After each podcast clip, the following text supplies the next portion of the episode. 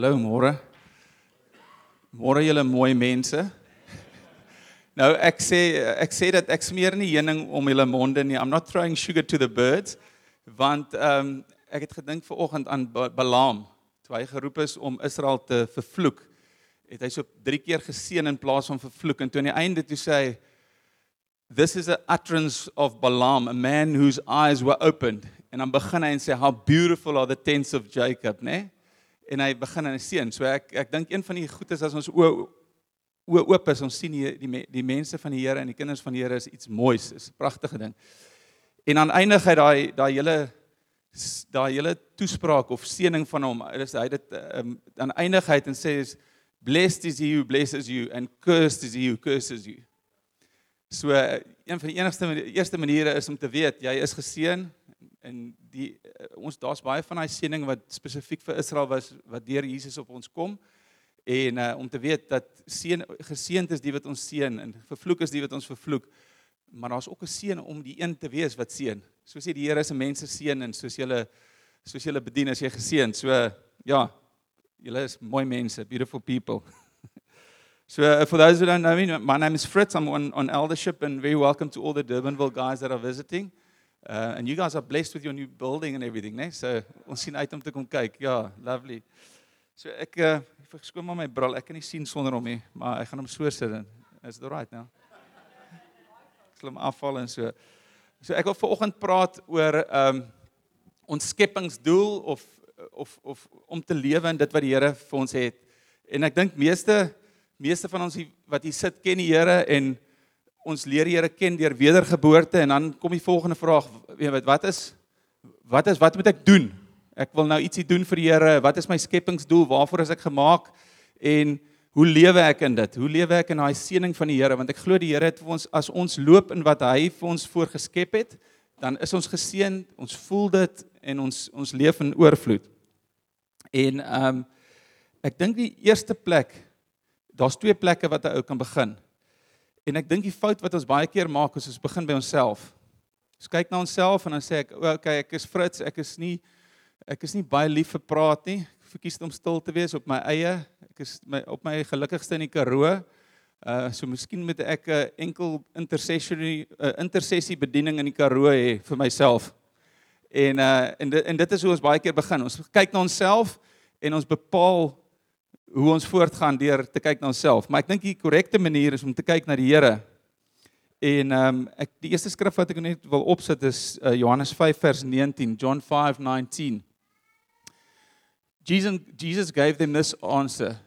Very very truly I tell you, the son can do nothing by himself. He can do only what he sees the father doing because whatever the father does, the son also does. En dit is dis die voorbeeld wat Jesus vir ons gestel het om te sê hy as seun van God het nie gekom om te sê okay kom ons kyk waar gaan ek 'n verskil maak en hoe lyk die Israeliese volk so nie. Hy het gekyk wat die Vader doen en hy het in dit gestap. En die eerste ding wat ons moet sien is hy sê man can do nothing of himself. So Jesus was die seun van God. Son of but he, but he says he calls us. We are he was the firstborn of many many brethren And we are brothers to Jesus in that sense because we are children of God. So ons moet onsself in daai selfe opsig sien, ons is kinders van God en ons kan net doen wat ons die Vader sien doen. Jesus uh, hy sê ook follow the Father, do what the Father is busy with. So hierdie is 'n groot klou. As jy gered word, moet jy oop wees om te kyk waarmee is God besig. So ons begin nie kyk en sê wie's ek nou en wat gaan ek doen nie. Ons begin kyk waarmee is God besig en ons help met wat hy besig is Nee? So ons vat ons lead. Ek dink daar het soveel mooi woorde vanoggend oorgekom oor afhanklikheid van God en Martie daarvoor gelees Jeska en na finansies oor afhanklikheid van God. En dis maar eintlik wat dit is, nê? Nee? Ons begin met ons wedergeboorte en ons is afhanklik van God vir ons redding. Maar baie keer dan wil ons begin om ons skepingsdoel uit te stap onafhanklik van hom en maar meer in afhanklikheid van ons eie gawes. OK. En dan sê Jesus aan die einde, The Father loves the Son and will show him all he does. So daar's nog nog 'n bemoediging. Soos jy soek vir die wil van die Here, die Here is lief vir ons wat ons gered ons. God loves us voor ons nog iets gedoen het. As jy dink jy moet verder goeders doen om verder geliefd te word, dis nie die dis nie die plan nie. Ons is geliefd. Father loves the son. We are born into sonship through rebirth, through uh, uh ja, as jy salvation ontvang, jy's klaar geliefd en omdat jy geliefd is, sal die Vader vir jou wys waarmee hy besig is. Amen. OK. Kom ons kyk hoe hoe lyk dit as ons dit verkeerd kry. Ehm um, kan ons daai volgende skrif in Matteus opsit. So so this was Peter. Peter was walking with Jesus. He's come to the revelation that Jesus is the Messiah and Jesus starts sharing what he sees the Father's doing. So he says the Son of Man should suffer, he should go to Jerusalem and he should suffer for for the sins of the people and he will be crucified. So he shares this plan from what he's seen from from the Father and then the Father uh, then then Peter took him aside and began to rebuke him and said, "Far be it from you, Lord." This shall never happen to you. But he turned, that's Jesus turned to Peter and said, Get behind me, Satan. You are an hindrance to me, for you're not setting your mind on the things of God, but the things of man. En uh die eerste keer as jy net 'n Christen is en jy lees daai stukkie en sê, "Wow, hierdie arme ou probeer vir Jesus help en hy wil hom beskerm soos enige goeie ou met sy vriend of soos enige goeie disipel met sy met sy Messias sal doen, hy wil hom beskerm." daai goed gaan nie gebeur nie. Ons sal ons sal dit red. Maar Jesus sê vir hom, you are setting your mind on the things of men and and not the things of God. En dis 'n goeie voorbeeld want ons intensies om vir die Here te lewe kom baie keer uit 'n goeie plek uit. Ek wil die Here dien met alles wat ek het. Kom ons kyk wat het ek en dan gaan ek alles vir hom gee. Uh Petrus het tot hierdie openbaring gekom dat Jesus die Messias is en hy kan nie doodgemaak word nie. In daai tyd het die het die het Petrus en baie van die disippels het geglo Jesus gaan ehm um, die volk Israel vrymaak van die Romeine en so gaan Jesus sy heerskappy begin vestig in hulle leeftyd op aarde. En as Jesus nou moes doodgaan, hoe gaan dit nou werk? Dit kan nie gebeur nie, want dan is dan is daai revelation van die Messias nie gehad nie, maar hy het nie gesien wat Jesus gesien het nie. En en Jesus het het het hom hard gerebuke daar, uiteindelik met Satan gepraat wie se plan dit is, maar hy wys hy gee vir ons 'n 'n idee van hoe goed ons intensies ook al is. Dis niks werd as dit nie as dit nie van die Vader afkom nie. Okay. Let's start looking at what is the big plan of God. So if you put up Philippians 2 10 to 11. This is the this is the the macro plan of God. And it's actually, I can sum it up through uh, the word world domination. so, it's basically the plan. It says, Therefore, God has highly exalted him, world domination through Jesus Christ. Therefore, God has highly exalted him and bestowed on him the name that is above every name. So that at the name of Jesus, every knee shall bow, bow in heaven and on earth and under the earth, and every tongue confess that Jesus Christ is Lord to the glory of the Father. Okay, that's a good idea. God will establish his reign and rulership on the earth. Okay. So there's a there's another picture that's actually given where through the through King Nebuchadnezzar. En dis die prentjie van die klippie wat uitgesny, 'n klein klippie wat losgekap word in 'n berg, nie deur mense se hande nie en hy begin rol en hy word al hoe groter en hy kap teen die koninkryke van die aarde. Daar was verskillende, daar was 'n beeld gewees wat uit die beeld se voet beeld se voete was van klei en uh uh sand of uh pottery gemeng.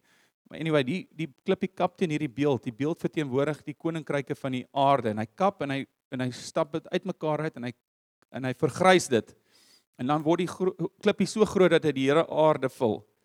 En dit was 'n profetiese beeld van wat Jesus kom doen. Nou een van die goed wat ons wat ons sien van hierdie beeld is die klippie toe hy uitgesny is uit die berg sonder mense se hande was 'n klippie Dit was nie hierdie rots is uitges, uitgesny en die, en almal het gesien hierdie rots se momentum gaan so wees dat niks hom kan stop nie. Dis 'n klein klippie wat begin rol. Hoekom sê ek dit? Want baie keer die goed wat God gebruik om te oorwin lyk nie so groot soos wat ons dink aan die begin nie.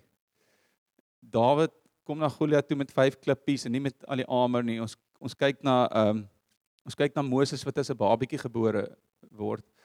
Ehm um, ons kyk daar's menige voordele, maar hoekom ek dit sê is omdat God se plan om die om die wêreld te uh te vul met sy glorie is is deur die kerk in hierdie era. En nou kan jy dink, Jesusie, maar hierdie kerk lyk nie heeltemal soos 'n world dominating instansie nie. Ehm um, maar dis God se plan. Kom ons kyk na die skrif wat dit sê. Ehm um, Wat sê skrif is Ephesians uh, 3:10 to 11. His intent was now that through the church the manifold wisdom of God should be made known to the rulers and authorities in the heavenly realms according to the eternal purpose that he accomplished in Christ Jesus our Lord. Okay, so he will be using the church to in this plan. So die die die punt wat ek daarmee wil maak is ehm um, jy moet deel wees van die kerk. Jy moet ingeskakel wees by 'n gemeente eers. Hoef nie hierheen te wees nie. Ek dink hierheen is 'n great ene. Jy moet eers ingeskakel wees. En die die punt, die verder ding wat jy moet sien, jy moet jouself sien in konteks van God se groter plan en jy moet jouself sien in die konteks van 'n mens dom. We we are not called only as individuals. We are called as individuals only, uh, um, also, but in context of the church. So een van die van die ehm um, van die prentjies wat ek net wil sien en van van hoe dinge verander. As ek het um, ek en Nelly was in Israel, ons het die voorreg gehad om net voor Covid was ons in Israel gewees en ehm um, die hele toer van die Bybelse toer gevat en as jy daai fotos kan jy fotos vir ons opsit asseblief nou die eerste foto. En ehm um, een van die plekke wat ons na gekyk het is hierdie eh, eh, is hierdie plek Caesarea. Caesarea Philippi. So wat hoe dit gewerk in daai tyd is die Romeine het vir Israel kom domineer en ehm um, die keiser en so was nie mal oor Jerusalem nie. Jerusalem is in die in die binneland en is warm en is fly infested en hulle het nie daarvan gehou nie. Die Romeine het, het was 'n baie gevorderde samelewing. Hulle het Roman baths gehad. Hulle was bewus van skoon en hierdie was amper soos lange baan. So hy het 'n uh, ehm um, dis hoe hy nou, kan nie kan nie 'n ander foto net opsit van hoe hy gelyk het in daai tyd. Daar's hy, dis hoe hy gelyk het. So basies dit is baie soos lange baan se weer, is lekker koel. Cool. Jy gaan nie in die somer so warm kry nie. Hulle het daai paleis gebou. Hierdie e-, onderste ene was die paleis gewees van ehm um, Herodes. En daar aan die ander kant is 'n hawe gewees. So hulle het vulkaniese as gevat, bokse in die see ingebou en pilare uit die see uitgebou en 'n hele hawe gebou en daai was die die amfitheater wat jy kan sien waar die gladiators gefight het en dan was daar nou uh ook so teater waar jy nou kon praat. En ehm um, die volgende die vorige prentjie wat jy gewys het is is hoe dit vandag lyk. Dis bietjie broken down en dan kan jy nog wys nog daar's nog twee fotos. Ek gaan vir julle die toeriste wys. Ah sê proof, né? Wat was daar? En die volgende foto daai is die is 'n keramiek ehm um, ceramic wat daar by die ehm um, die paleis van die keiser was wat nou so in die see staan, maar dis nou ruïnes. Hoekom wys ek vir julle hierdie prentjie? Want jy lees in Handelinge hoe Paulus sit en hy's 'n gevangene en hy is hy's die begin, hy het begin oor die oor die opstanding skryf en hy word aangehou want die Jode wil hom doodmaak en hy beroep hom op Rome en hy, en hy was in hierdie dorp in gevangenis gewees. En want as jy soos die keisers nou kom, hulle wil nie Jerusalem toe reis om te gaan sien nie.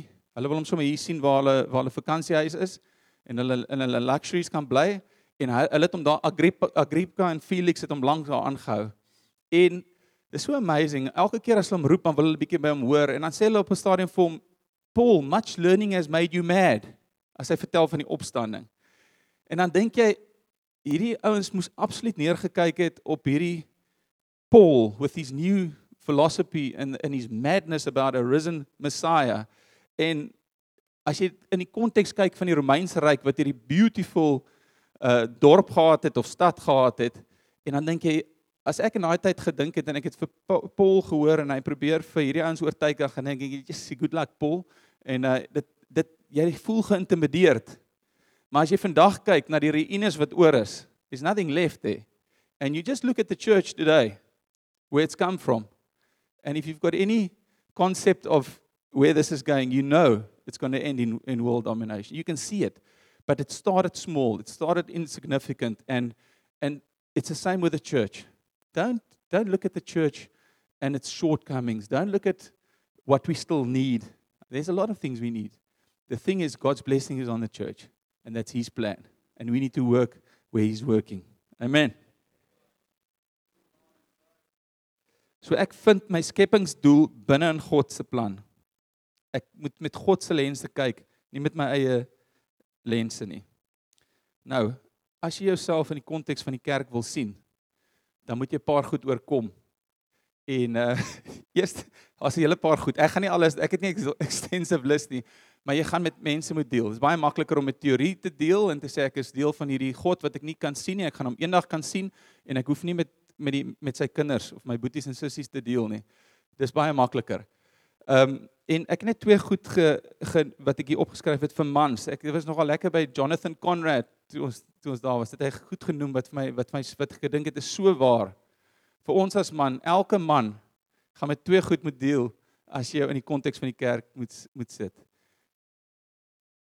Suspension. so die eerste ene is rebellie.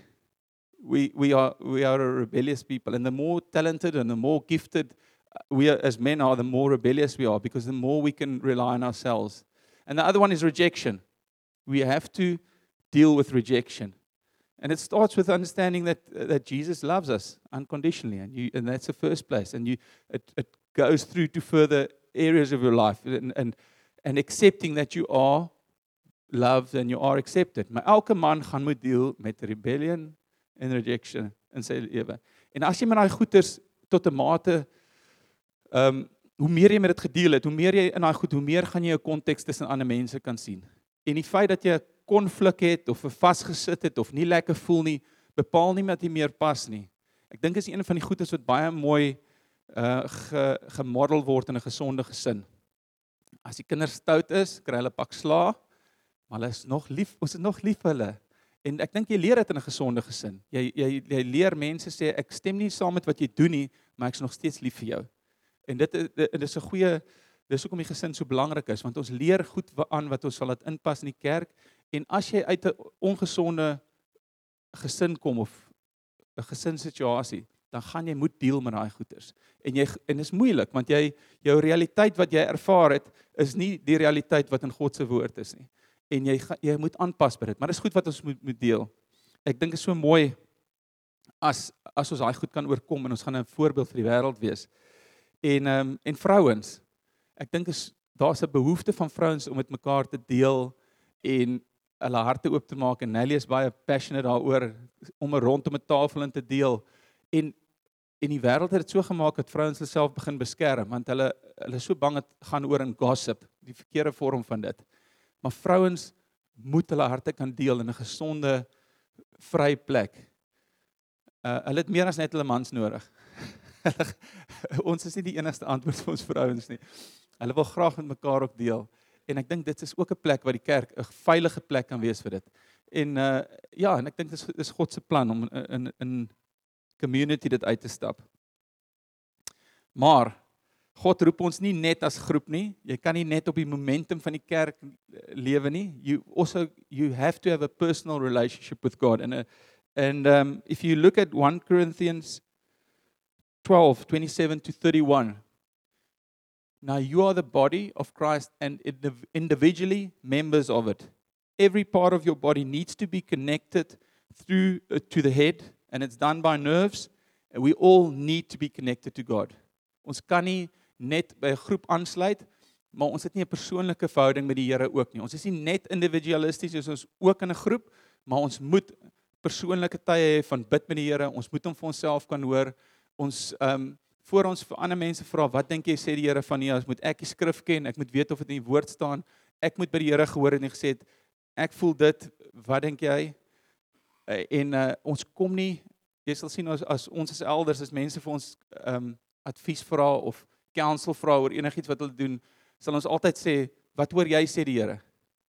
Wat so, ons gaan nooit as ek begin met vir jou sê ek dink Here moet daarin toe gaan dan dan begin dit raak you the oracle of God ons leer vir, vir of ons probeer model vir ons mense dat jy eers by die Here hoor en ons sal dan sê daar's 'n getuienis by ons. Ons ons het 'n witness.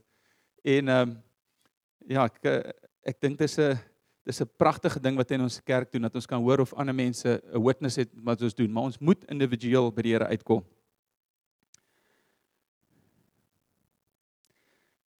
As God die beginpunt is, is dit nodig dat ons doodgaan aan onsself. dis nogal sleg want gewoonlik soos Petrus lyk like my anders my planne anders as die Here se. My Karoo plan, my Karoo meditasie intersessie plan lyk like anders as die Here se. Ehm um, so ek dit, dit moet by God begin en die en die en die ding wat vir my nogal uitgestaan is toe, toe ek die Here begin volg het is dat my unieke eienskappe is nie die bepalende faktor vir God se roeping vir my nie. En ehm um, ek dink een van die goed wat vir my die meeste uitkom is dat ek moet preek. Ek het ek het ek wou nooit preek nie. Ek het ek het gesê ek gaan nooit preek nie. En dat die Here dat die Here my gebruik om te preek is eintlik is, is sy sin vir humor want dit is glad nie iets wat ek nou so gekyk het wat ek wou doen nie. Maar ons kom by 'n plek wat jy sê Here, wat ook al wat U my voorroep, sal ek doen. En ehm um, dis nogal lekker geweest. Jy kan nogal vir die Here toets aan. Ek het net gesê ek gaan nie tens wees nie ek het dit nie reg gekry nie. Ek was ek het gesweet die heel eerste paar jare. Dit is nou 7 jaar wat ek op eldership is, so ek het al oefening gekry in hierdie goed. Ek het verskriklik gesweet, maar op 'n stadium het ek net vir myself gesê, as dit so sleg is, dan gaan hulle my net nooit weer vra nie. It's alright. Gaan net vir dit. maar hy nog aanvra, so dit seker nie so sleg nie. So moenie verras wees as God jou heeltemal buite jou comfort zone gebruik nie. Ek ek het hierdie week net weer ervaar as ek nou voorberei vir die preek en ek sê Here, jy sê ek wil nie daar staan en wobble as dit iets waffle as dit nie iets is wat op u en wobble as dit nie iets is wat op u hart is nie. En die afhanklikheid soos Jeska gepraat van finansies jy's net heeltyd Here Here in die oggend staan ek op en dink Here wat en jy luister daar is so 'n uh, nabyheid aan die Here as jy in afhanklikheid van hom stap. Want hy vat jou partykeer by plekke wat nie jou sterkpunt is nie. En dit is so mooi en ek dink dis wat Jesus gedoen het. Hy het, hy het gegaan na hy het gegaan na moeilike plekke toe en hy, hy was heeltyd afhanklik van die Vader. I can I can only see what, my, what I can only do what I see my Father doing. En Jesus het daai ding gemorrel met sy persoonlike tye in die berg met die skares hoe hy absoluut net afhanklik was van die Here. Ek ek het hier geskryf die enigste rede hoekom ek nie voel oor 'n ding soos God nie is omdat ek hom nie sien soos God nie. I don't I don't feel the same about things that God feels strongly about because I don't see it like God. En en van nature is dit makliker dink ek vir mense wat wat wat mensmense is, wat ekstroverte is om lief te wees vir mense. Jy kry mos daai mense as hulle hy gaan altyd onthou wie die name is van die ouens in die meeting. Ek as jy oor die syfers onthou het van die meeting. Ja, daar was die die inkomste staat het so gelyk. Dit was die winssyfers. Ek was altyd ek was daai ou. Maar die Here het in my eh, eh, in my hart kom goed verander om te sien jy het nie gekom vir syfers en vir goederes en vir take nie, hy het gekom vir mense. En dis wat van kosbaar is. En ons moet aanpas by om goed te sien soos hy dit gesien het. En as jy nie die kerk een voorbeeld, as jy die kerk nog nie sien soos hy hom sien nie, gaan lees oor wat sê hy van sy kerk. Gaan lees van wat sê hy oor sy bruid en sien dit soos hy dit sien. Stap in sy blessing. Ons as 'n kerk, Joshua Generation Church, ehm uh, baie keer vra mense, wat is julle vision? Waartoe gaan ons? En ehm um, ek dink per definisie, as jy 'n vision gee vir jou kerk, ehm um, wat nie oop is om geesgelei te wees nie, dan het jy 'n probleem. Want een van die grootste goed ons het nou daag oor gepraat is we want to be spirit led. As ons gesê het ons is 'n discipleship church, dan is discipling al wat ons doen en die Here kan maar sê wat hy wil, dis wat ons doen. Ja, dis in die Here se wil, maar is dit wat die Heilige Gees op die oomblik op ons harte druk. So ons probeer as leiers dit doen.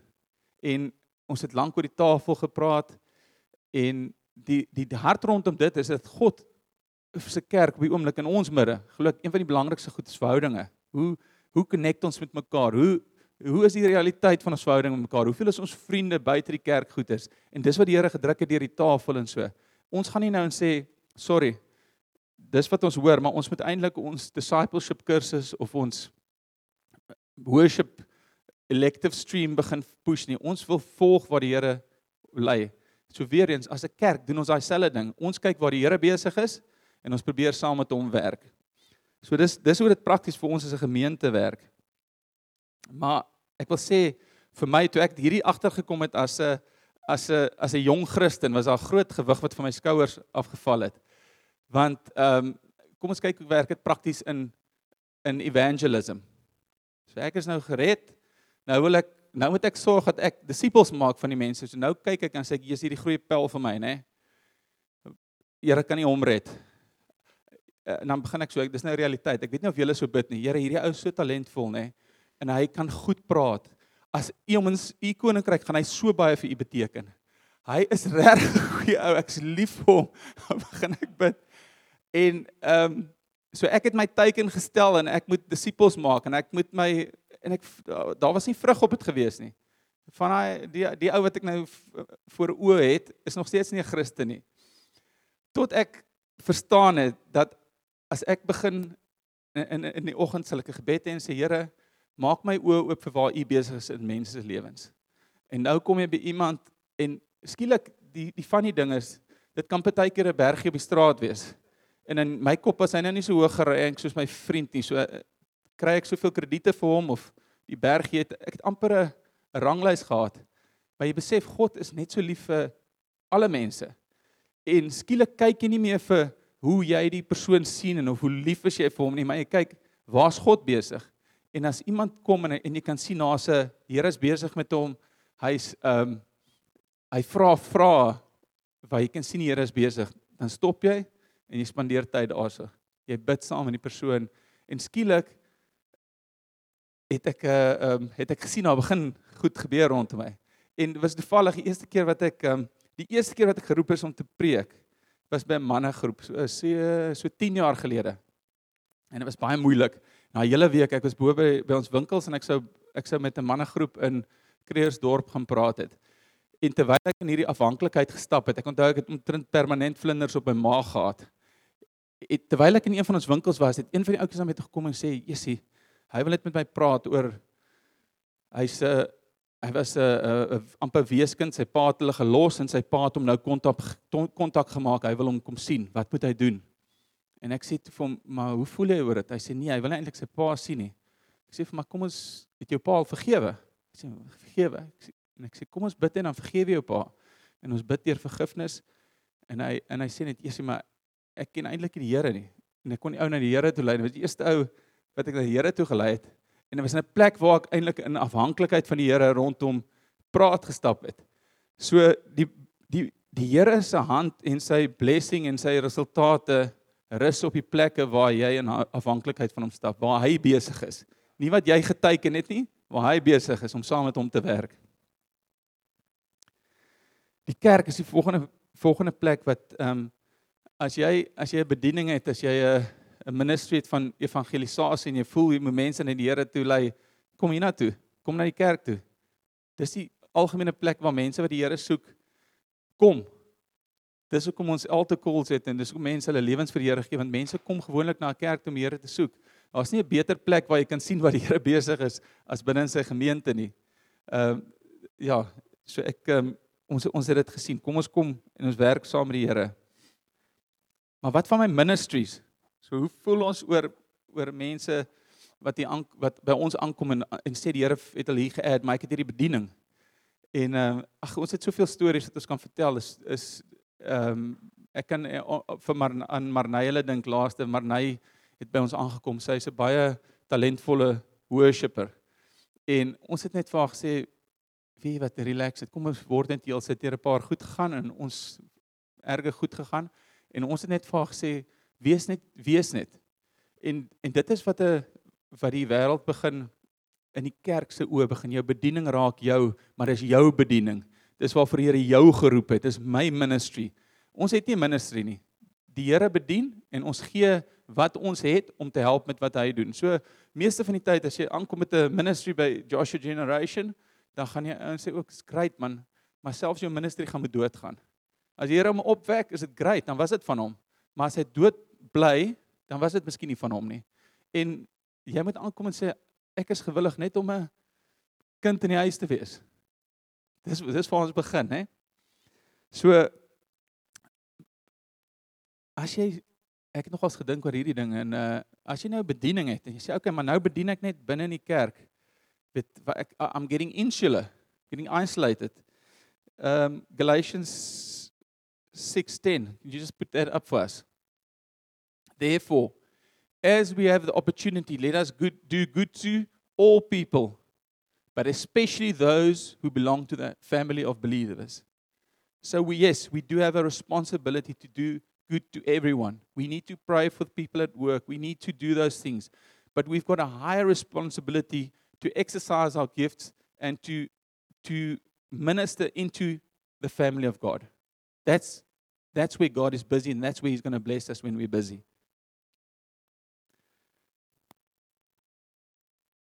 Okay.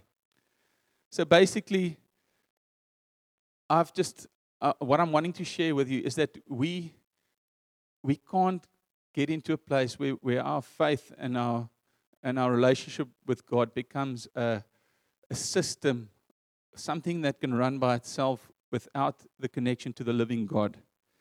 And as we do that, I believe there's a blessing as well because we, we see the blessing of God's hand and his favor. Because if we if we believe that nothing can be done without him, like Jesus says, I can do nothing.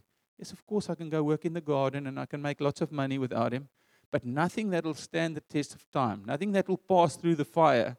There's nothing like that that we can do in our own strength.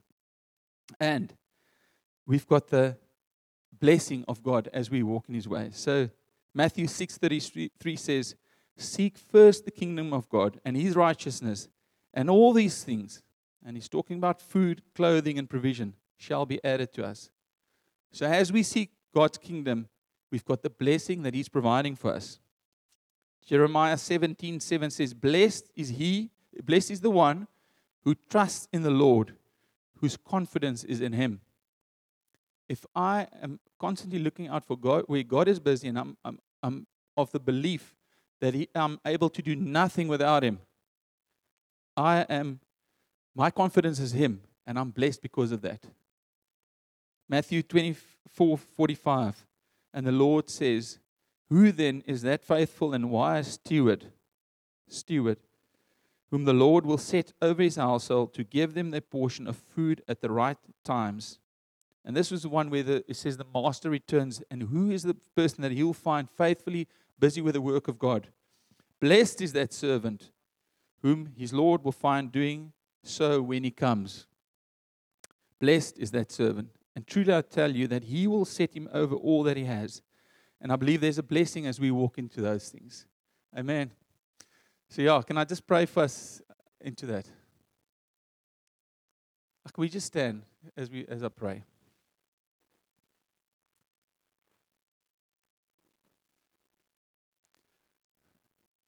Lord Jesus, we, we, we just want to give you the honor and the glory and say, firstly, we are, we are so privileged to call you our Father and, and that, we, that makes us children of God, Lord.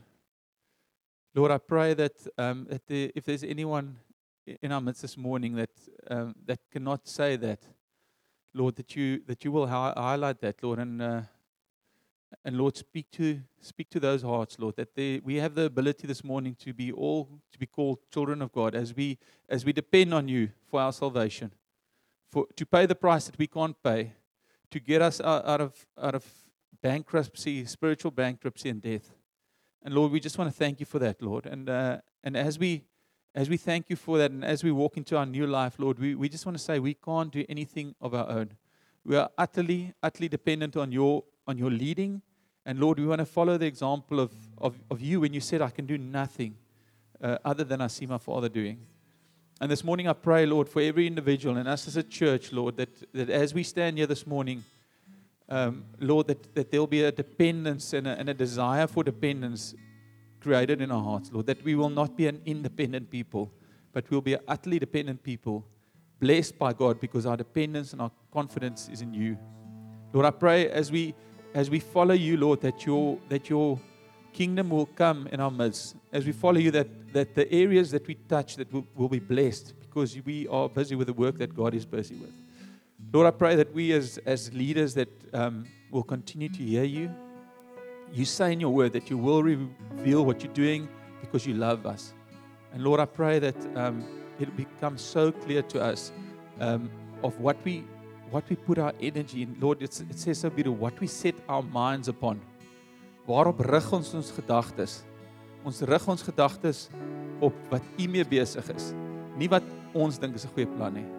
And Lord, as we do that, I know that we will walk into blessing. And Lord, that even that prophecy of your church and, and revealing things through your church will become so much more apparent, so much more visible um, as, we, as we follow the Father and the, and the God of heaven and earth. In Jesus' name.